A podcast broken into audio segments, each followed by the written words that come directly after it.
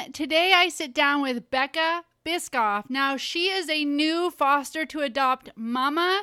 She just this last year got her first placement, and I wanted to talk to her about how she chose to become a foster parent, what her process was to choose to foster to adopt, and how the process was for her, how she was able to say exactly what type of kid she wants, and how it all went down, and how a child was placed in her home. And she talks about some of the excitement of that, some of the chaos of that, some of the heartbreak of that. And then she also has some super encouraging words for anyone who is thinking of choosing to take this next step in their life, choosing to foster, choosing to adopt, and going through the state system. I think that this interview was great and warm and fuzzy, even though she does talk about some really deep pain as well. It brings the whole brutal, beautiful, as Glennon Doyle says, the whole brutal experience to light.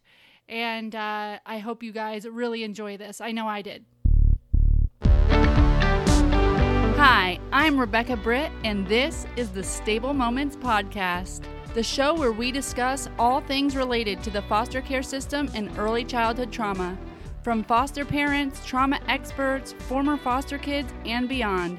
We'll take a deep dive into the complexities of the foster care crisis in an effort to better understand how to fix it.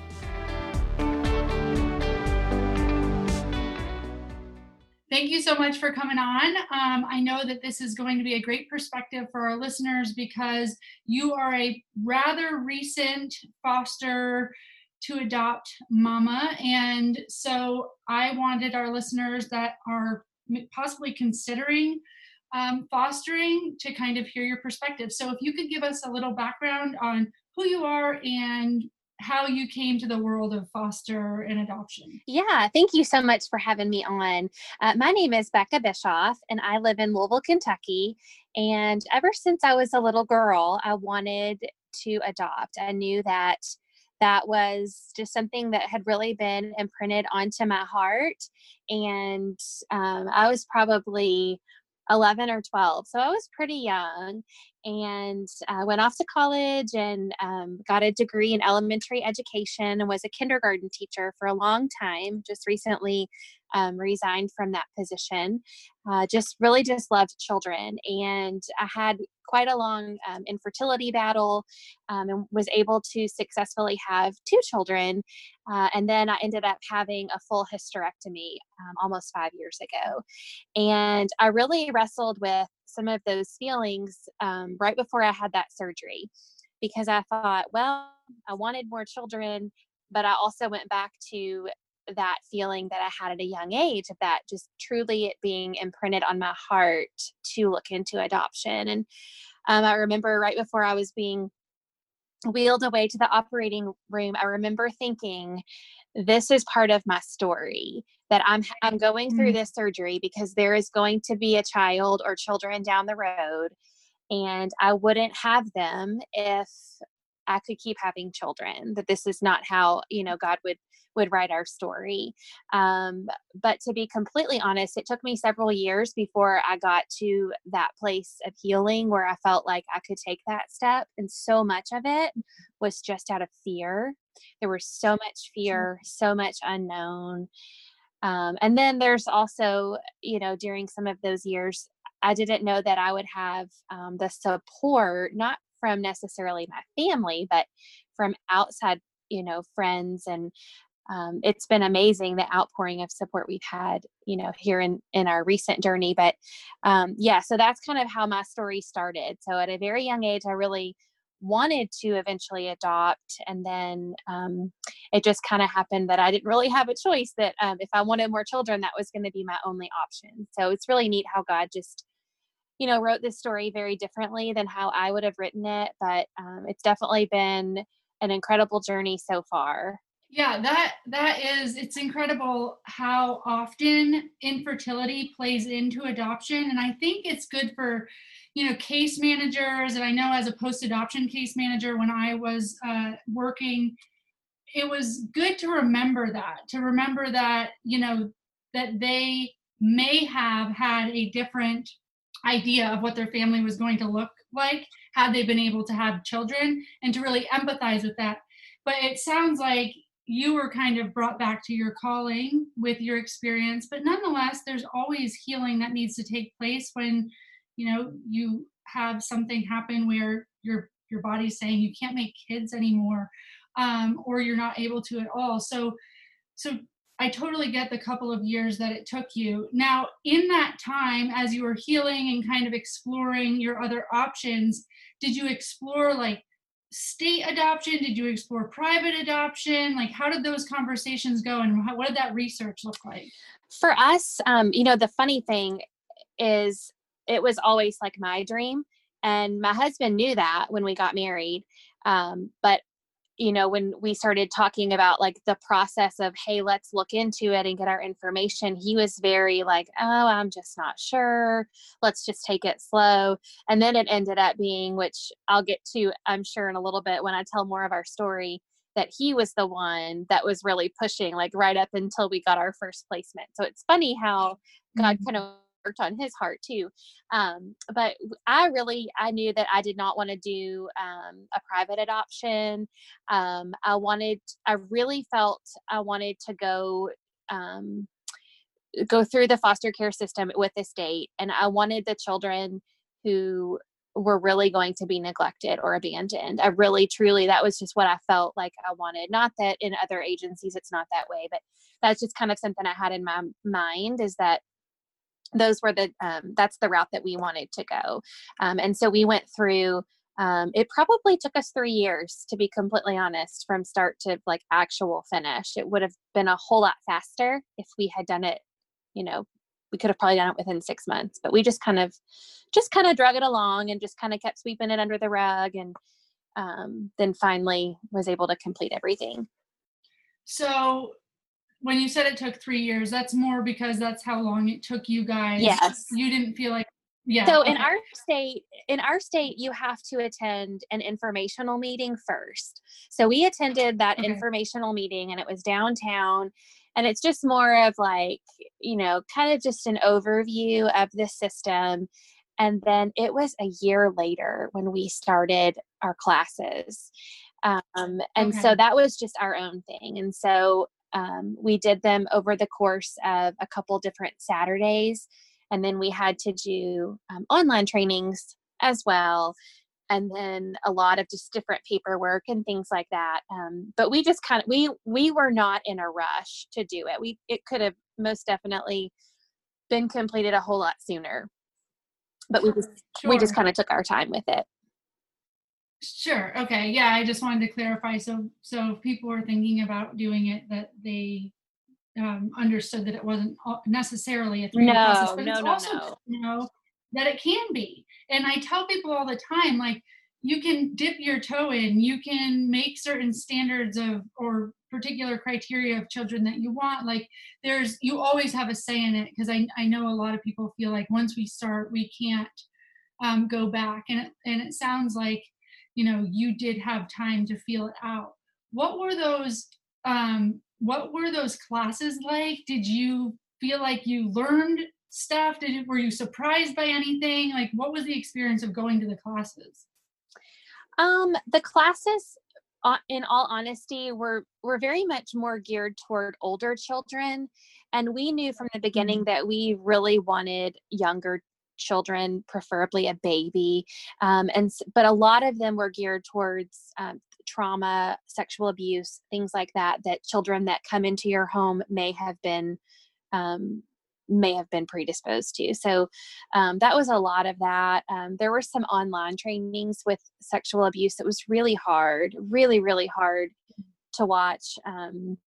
Really just broke our hearts just to watch it. But it was really just more about trauma and emotional things that we could be looking for. But there was a great deal of information, of resources that are available, which was great. I mean, you get on an email list and people you just have a lot of support. So there was a lot of discussion about that as well.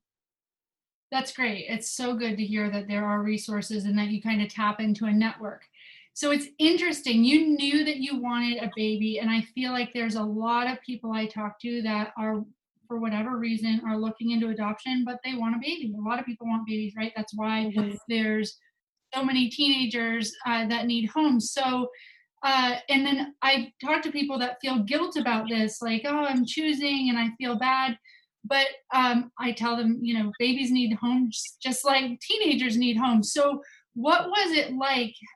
Bring us through the process of how you tell them, like, this is the age range I want. Yeah. And so we had several different interviews with our caseworker right before it goes to be sent off to the state to be where you become licensed, where you're allowed to open up your home for foster care. And so she came 3 different times and did a series of interviews, and it was very easy questions to answer. I mean, it's about your family. It's just trying to get a good picture of the kind of home you were raised in and how you're going to have children in your home, and then your marriage and your other children that you may have in your home. And just really kind of was getting a feel for who we were.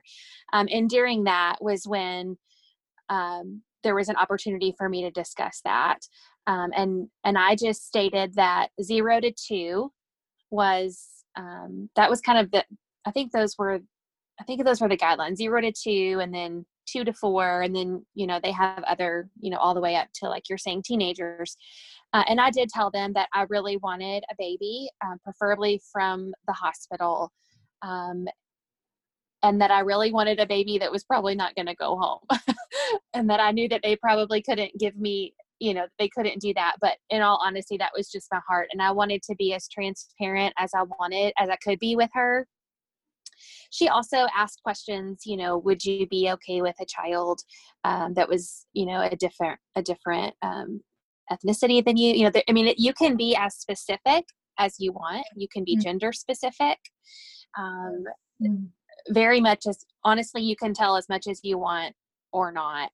And like you're saying about people sometimes feel bad, I felt that as well. You know, like you watch these trainings and go to these meetings and learn about all these trauma of all these older kids. And you think, oh my goodness, I want to help them all. But I also had to continue coming back to, I have 2 other children in my home, and I've got to make sure that, you know, it's brand new for us, you know, and I wanted to make sure that they were safe and that we were going through what was best for our family. And so I really had to just remind myself of that it's okay that I'm not taking a teenager. It doesn't mean I don't want to help. It's just right now, it's just not the best fit for our family. Absolutely. So I hear from different people in different states saying, like, I've been on the waiting list forever. I want 0 to 2. None of them are coming up. But as a social worker, I also know that there's plenty of babies that actually, like, the mom's rights are terminated or the baby's being removed at birth because the mom's other kids have been already removed and her rights have been terminated. And that's, you know, the state's probably going to move directly towards termination of parental rights in that scenario. So I know that those exist. Right. How long was it for you? And well, I guess first, did you prepare yourself? Like, did you and your husband prepare yourself that, like, if a baby were to come in, that you may have to work with, you know, biological parents and reunification and all of that? Yeah. I mean, gosh, like, you go into this knowing, like, in your mind, you go into it knowing there's a chance, like, there is a chance that this child may come into our home and may not stay.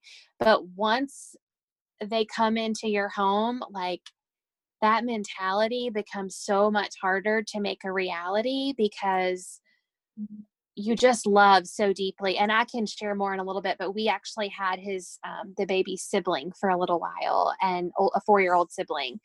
And, you know, like, in your brain, like, you can tell yourselves, like I said, we went into this, we were very open with our 2 children about it. And Addie and Henry are 9 and 7. And we told them, you know, we don't know how long we'll have this baby. We don't know if it's a boy. We don't know if it's a girl. You know, we just tried to be as open as we could with them, and that there was a chance that they might go back to their mommy or daddy, that, you know, their mommy and daddy might be sick and just really need to learn how to be a good mommy. And we're just going to help. And you can say all those things, but I am just telling you, the second they come in your home,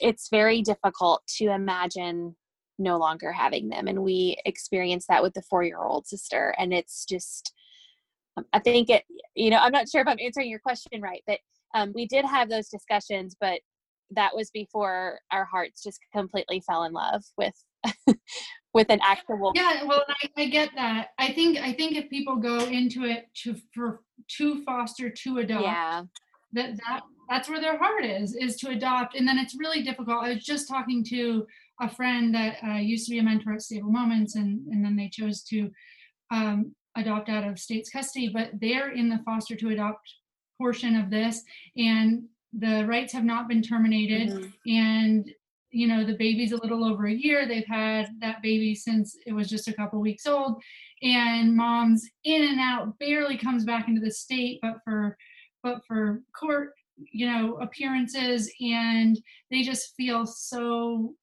you know, disheartened that she's not trying right now, and that it wouldn't be best for the baby to go back. And, you know, the feelings are real, right? You know, the feelings are totally real. And you're just kind of waiting on the edge of your seat for that termination to go through. So how did the first call come through for you guys to get your placement, and how long after you doing your classes and were waiting for a child did it take to get that call? So we completed our last series of tests, like probably mid-March, end of March, a year ago. And then it was sent off to the state. That took a few months. And I want to say, like, when everything was said and done and we had our license and letter from the state and all of that, it was like mid-August.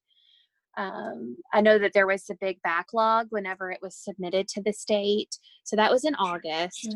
And we got him November 9th. However, we had received, he was our third call. So our first call was probably mid to late September. So it would have been about a month or so after we had officially been open. And it was actually our worker who called to let us know that there were two girls who had been in a foster home, and they were 18 months and 9 months, and they were ready to be adopted. And the foster mom was an elderly woman who did not want to adopt them. And so we thought, oh my goodness, this is a perfect scenario. We won't have to go through the heartache and all of that.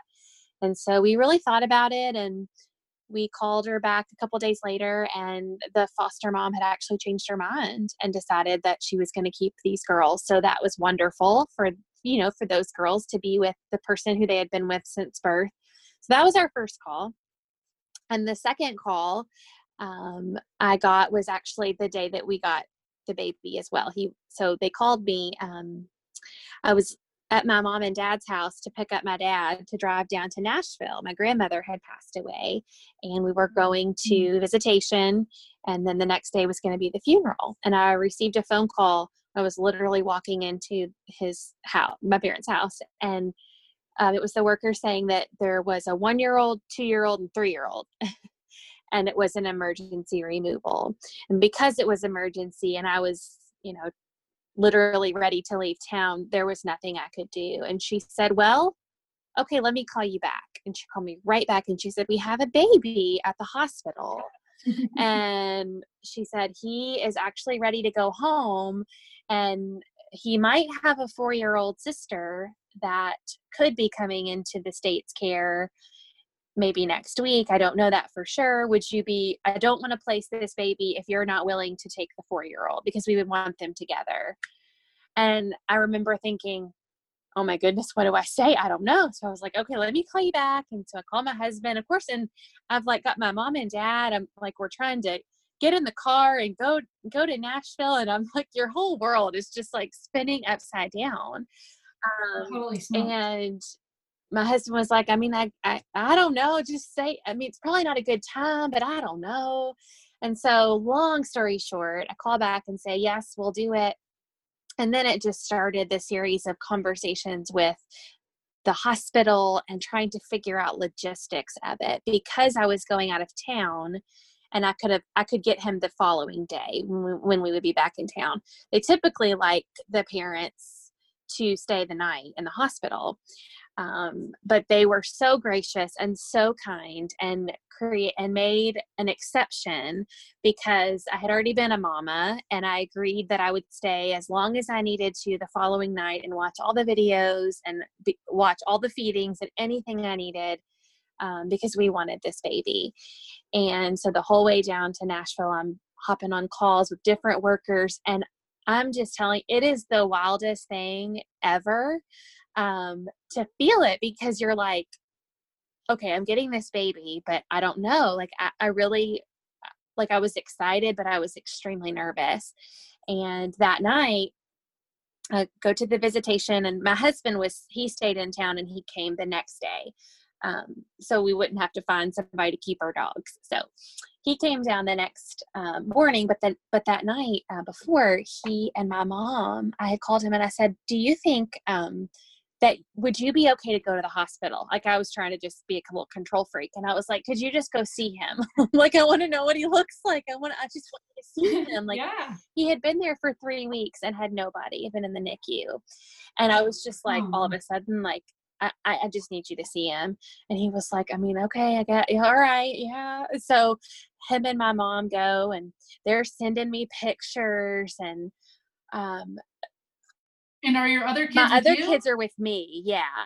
And they knew that we might be getting a boy, but I didn't want to give too much information, right? Like, until we knew for sure, like, this was actually going to happen. We were going to get to pick him up. And so they're sending me pictures. And then once they leave the hospital, they were there probably 3 hours. And my husband calls, and I said, well, how was it? And he said, I'm so in love. I mean, it was just like instant. And so I love that moment that they kind of got to get a little like sneak peek with him before I actually got to meet him.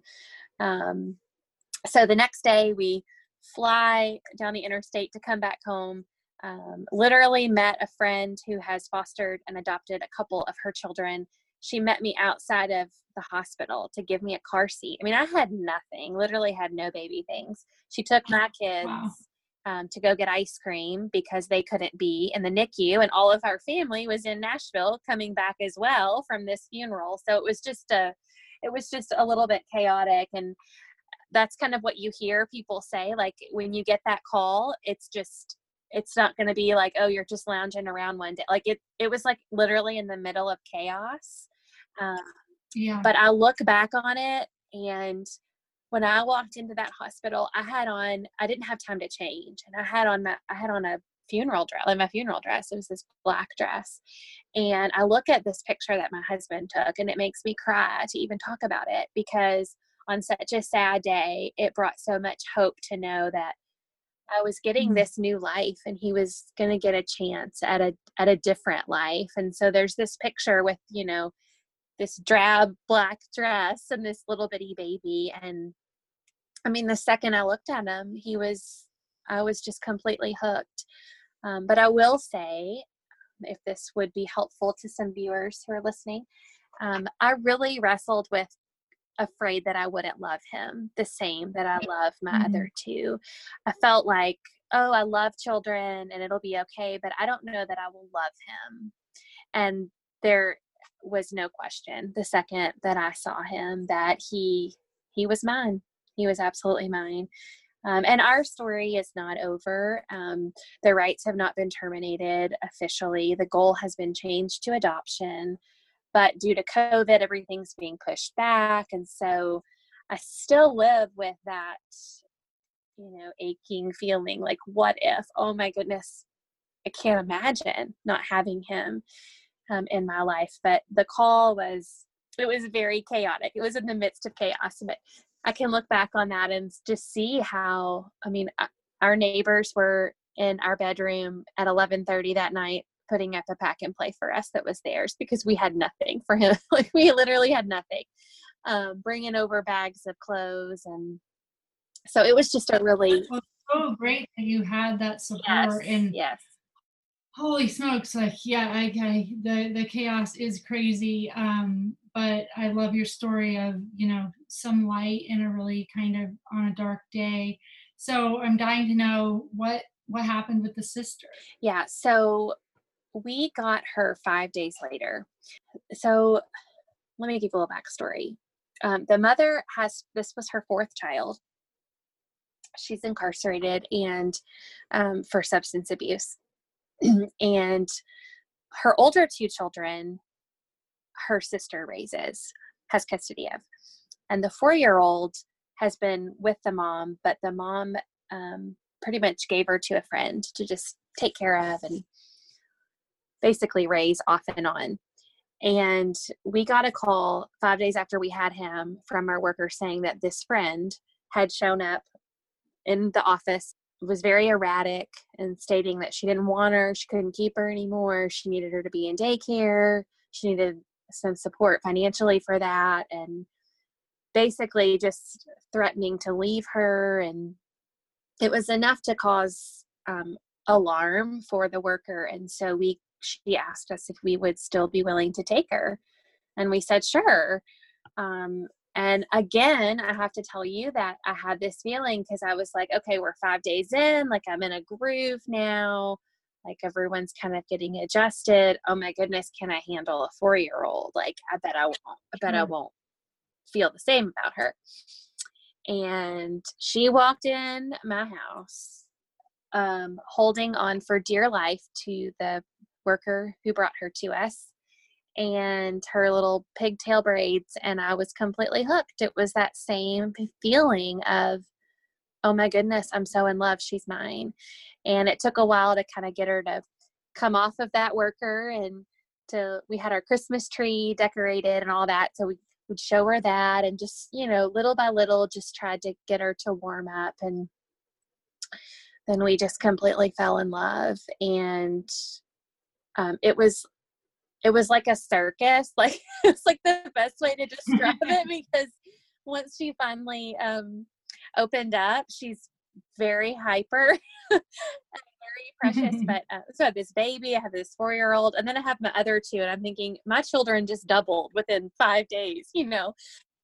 I thought I just wanted a baby, and then we received a call, so we had her for a week, and then a week later, the worker called and she said that there was already a court date set for, I guess, to discuss the emergency custody removal of that particular, of her being taken away from the friend. And there was a fill-in judge that day who awarded her to go back with this friend, even though that was not what the attorney wanted. That was not what the state recommended. The friend was there and some other people who, just convinced the judge, I guess, to let her come back. And so I'm putting her to bed. And I'm actually getting ready to go back to work. I had been off of work for a while, and I was going to go back to work the next day. And I get this call, and she says, this is not what I wanted to happen. This is not what I thought would happen. This is not what should happen. But she is going to be going back with this friend. And it was the most helpless moment of my life, because there was truly nothing I could do. I couldn't fight it. It was horrible. And I just asked, like, can we keep her until tomorrow? And she said, yeah, that's fine. I'll come back and get her anytime tomorrow that you want. And so the plan was, to have like a whole day of fun. And I just couldn't. I cried so much the whole day that it was about 3:00. I was like, just come get her. Like, I can't, like, I already know it's going to happen. Let's just peel the Band-Aid off. But that night before, my husband, who I've never seen cry, laid in a ball and wept. And that's when I knew, like, this is our calling. I truly believe that, but it is hard, because we just love so deep, and just felt such an instant connection to her. It was like she was our missing piece, and how quickly and how abruptly she left us was very difficult. It's very difficult to explain that to my other children, because they don't understand all of this. But the good news is that we do visits with her, so we still have a relationship with her, and we still get to keep. Not keep her, but we keep in touch with her. So that So that's interesting. Who orchestrates that? Because you guys are, you know, just a placement in the eyes of... Right. So everyone who hears this story just continues to say that this is very bizarre. So they always want the siblings to be together, but in this case, the siblings were separated. And I think a lot of that has to do with just the relationship that this 4-year-old did have with this friend for so many years, and that it might have been in the best mm-hmm. interest of her, since she didn't know the baby, and the chances of the baby ever going back, you know, it just, I think that's probably was kind of the mindset about that. But they were court ordered for the baby and her to have visits. Now, the worker who, like the initial placement worker, had said that typically, like the social workers will be the supervisors of that, but that she was okay as long as the friend and I could be cordial with one another, that we could just be the people who orchestrate that. And so we just do that. Okay. I just talk with her. We've been FaceTiming since, you know, all of COVID and everything. But I mean, we went to Christmas things together. We've done the zoo together. Like we just kind of work it out, you know, typically once a week, with our schedules, where we can, you know, all see each other. So it's really nice that we have that relationship. But that's not typically the case. Typically it's, you know, the social worker is supervising that visit, and you kind of meet at a neutral location, maybe at the office, things like that. But it's just been a little bit different for us. So do you have a pretty good relationship with the friend? And is that situation resolved? Like, is she going for adoption or what does that look like? Yes, we have a good relationship. However, I think she kind of one of the things I've learned in this is not to trust anyone, is to trust very few people, and to not give a lot of information to people that you don't know. And so she still has some sort of tie to the family, right? Like she wants what's best for the children, but I do think that she is afraid that we could get her back, because there was a discussion about that. And at the time the judge was waiting on what the mother's sentencing would be. And so that even though the judge did not agree with what the fill-in judge had done prior, at that time she just wanted to leave it. And then it just becomes, you know, we don't want to keep moving a child back and forth. So I think she's a little guarded with us. She doesn't, I think she kind of has that in the back of her mind that there's a chance. My understanding, although she's in the state's care, she will not be adopted. She will get permanent custody of the child after 6 months. I think, and I guess if she were going to adopt her, she would be doing that on her own accord, not like through the state. So it's a little bit different, and I don't exactly understand it completely. I just know that our social worker, the social worker for both kids, has said that her situation is just different. That it's more of she gets permanent custody, and then essentially the mom could come back and I guess fight to get her back. Yeah. So you're still waiting on mom's sentencing. Do you have any idea of what that might look like? Yeah. Oh, I'm sorry. So we had a court date back in January, and they were waiting on the mom's sentencing then before they had their next meeting. And so she had it. Her sentencing was in January, and I went to that. And she was sentenced to 4 years, and she had already served almost a year, and she is probably going to get out on shop probation, I think next week, to a full-time rehab facility. And I don't believe that she is allowed to leave that rehab for another 6 or 7 months. As far as what happens after that, I really don't know, because they've changed the goal to adoption with the attorney, but there's not been a pretrial for the termination because of COVID and all of that. So I really don't know what our next steps are going to be, but This morning, I actually had a call with the foster care review board and our social worker. It's just a group of some volunteers who get information about the child, and I guess they send that off to the judge. And it was just a discussion about how great he was doing, and the social worker said that, you know, he kind of expedited the adoption change, the goal change, due to the fact this is her fourth child and she doesn't have custody of any of them, and her track record and history, you know, just aren't that great. So, so we're scheduled. We were supposed to go to court the end of May for a review, and that's been pushed back till the end of October. So because of COVID. So I really don't know when this pretrial will come into play. The court will just decide that with the attorney. I don't know if that would be before that October date. I just don't know. We're kind of like at the mercy of the court, how things happen, which is difficult. I'm a planner, and I want to know. And that's been really humbling, I guess, in a way, to see that I can't control any of this. And, you know, as hard as it was for us to lose the little girl, it also was helpful in a way, in some weird, horrible way to describe that, to get the reality of what's possible. You know, like I said at the beginning, that we go into this knowing like, oh, there's a chance. But then once you see them, it's like, oh my gosh, no, like you can't ever take these children from me.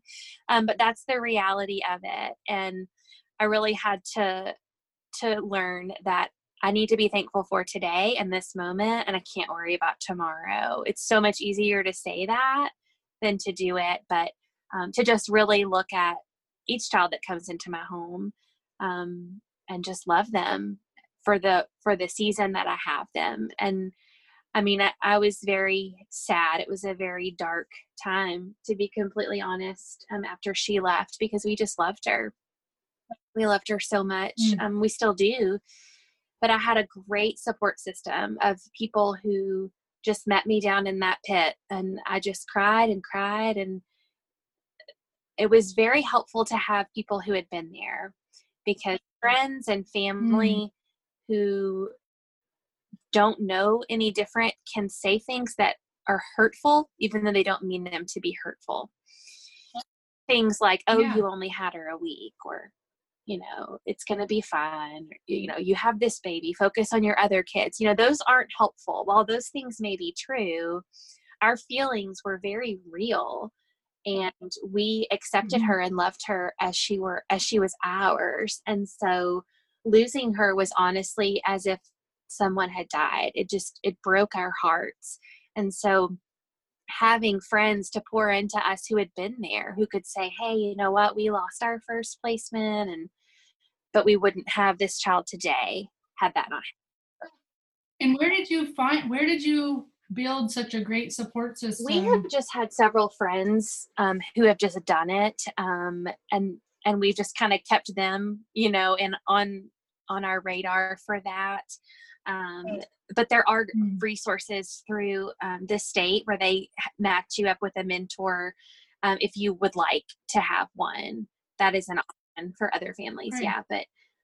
But yeah, I mean, one of my friends, I bet I talked to her 4 or 5 times a day when we were going through this, and she would explain, she really explained the court system. I had never been to court before.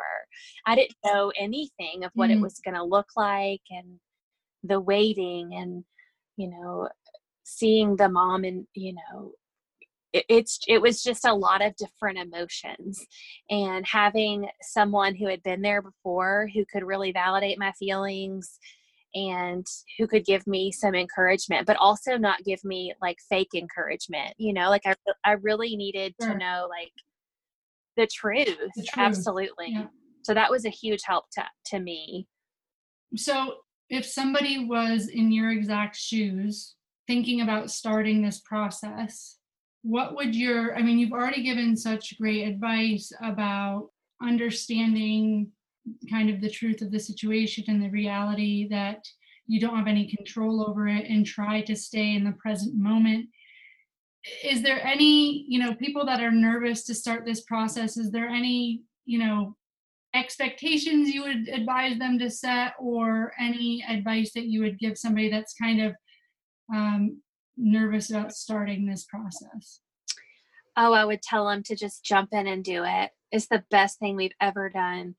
Watching what it's done for our children has been really incredible. Our kids are 9 and 7, and they have no experience with a baby. My daughter had just turned 2 when her brother was born. She doesn't even remember that time.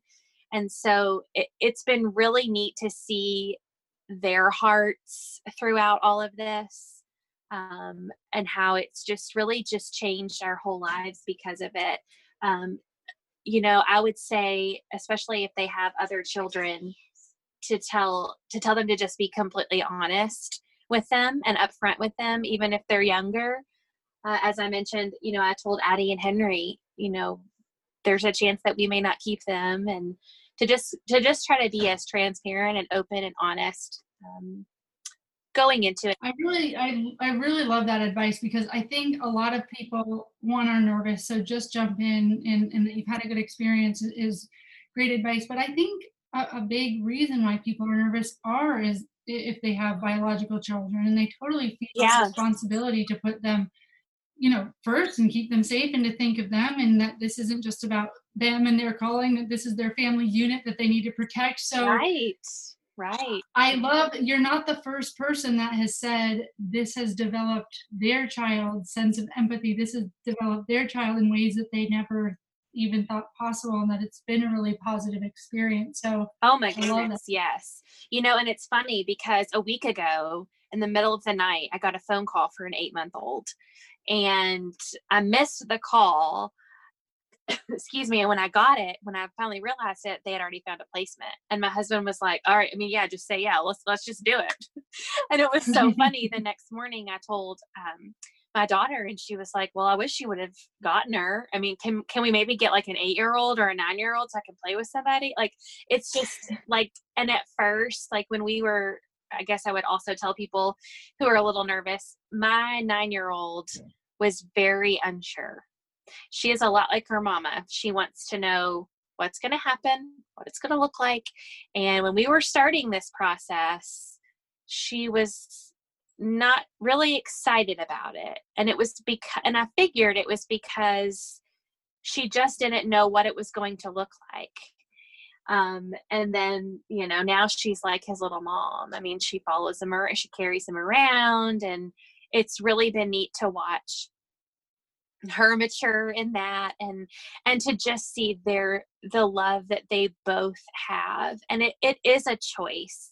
I saw this documentary about how the endorphins or whatever they're called in your brain that are released when you have a baby, like that mama bear instinct of wanting to protect, that there was this study that they were exactly the same in the biological, a mother who's given birth and one who has a child that they've adopted. And it truly is a choice. And I can attest to that. As I mentioned before, I was not sure that I would love him, I didn't know I had the capacity to love another child that I did not birth.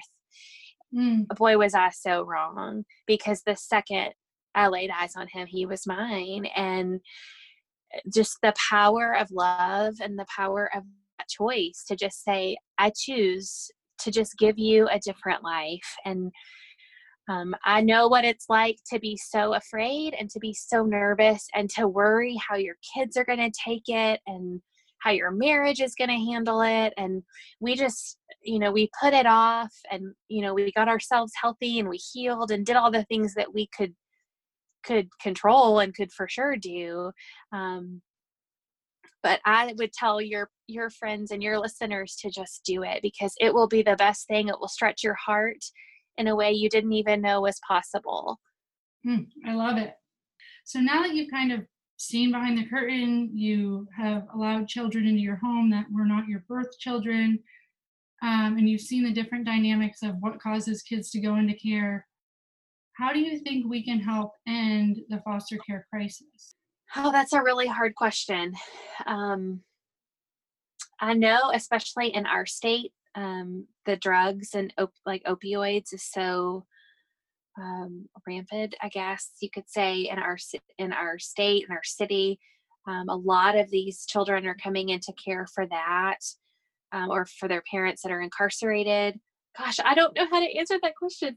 What you're kind of alluding to, or you have in this interview, is the more people that feel like not so scared to enter this process, and the more people that are willing to open their arms to kids that are in foster care, and the more community members, even if they're not doing it, but like you said, your support system that was willing to help you and be in your house at 11:30 at night and set up a pack and play and meet at the hospital with it. It's like those, God willing, these kids, the kid that you have in your home now, your foster son, hopefully adoptive son soon, will grow up and not have his kids enter care. Right.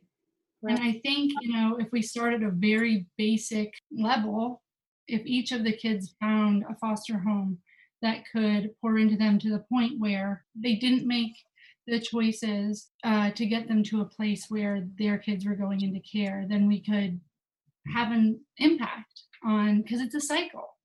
If more people could realize how amazing it is, and how, yes, it's hard. It is so incredibly hard, but it is so incredibly rewarding to know that you're literally changing someone's life, and all you have to do is love them. That's all you have to do, is to love them.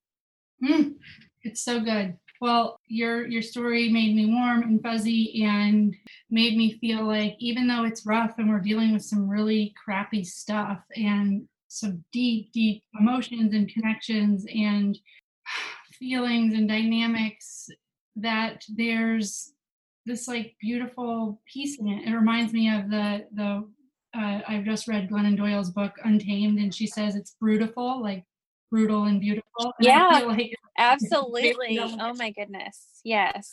And it's funny because I talked about my kids a lot, older two. When they knew I was getting on a call this morning for the foster care review board, my son Henry said, "Do we get to still keep him?" He just had this moment of panic. And I said, "Oh yeah, we do." And they, every time they say a prayer, they pray that they can keep him and the little girl. And at first I would say, "I really don't think we're going to get to keep her. I don't think she's going to come back." And then I thought, you know what, let's let them pray that if they want to pray that. That's perfectly fine.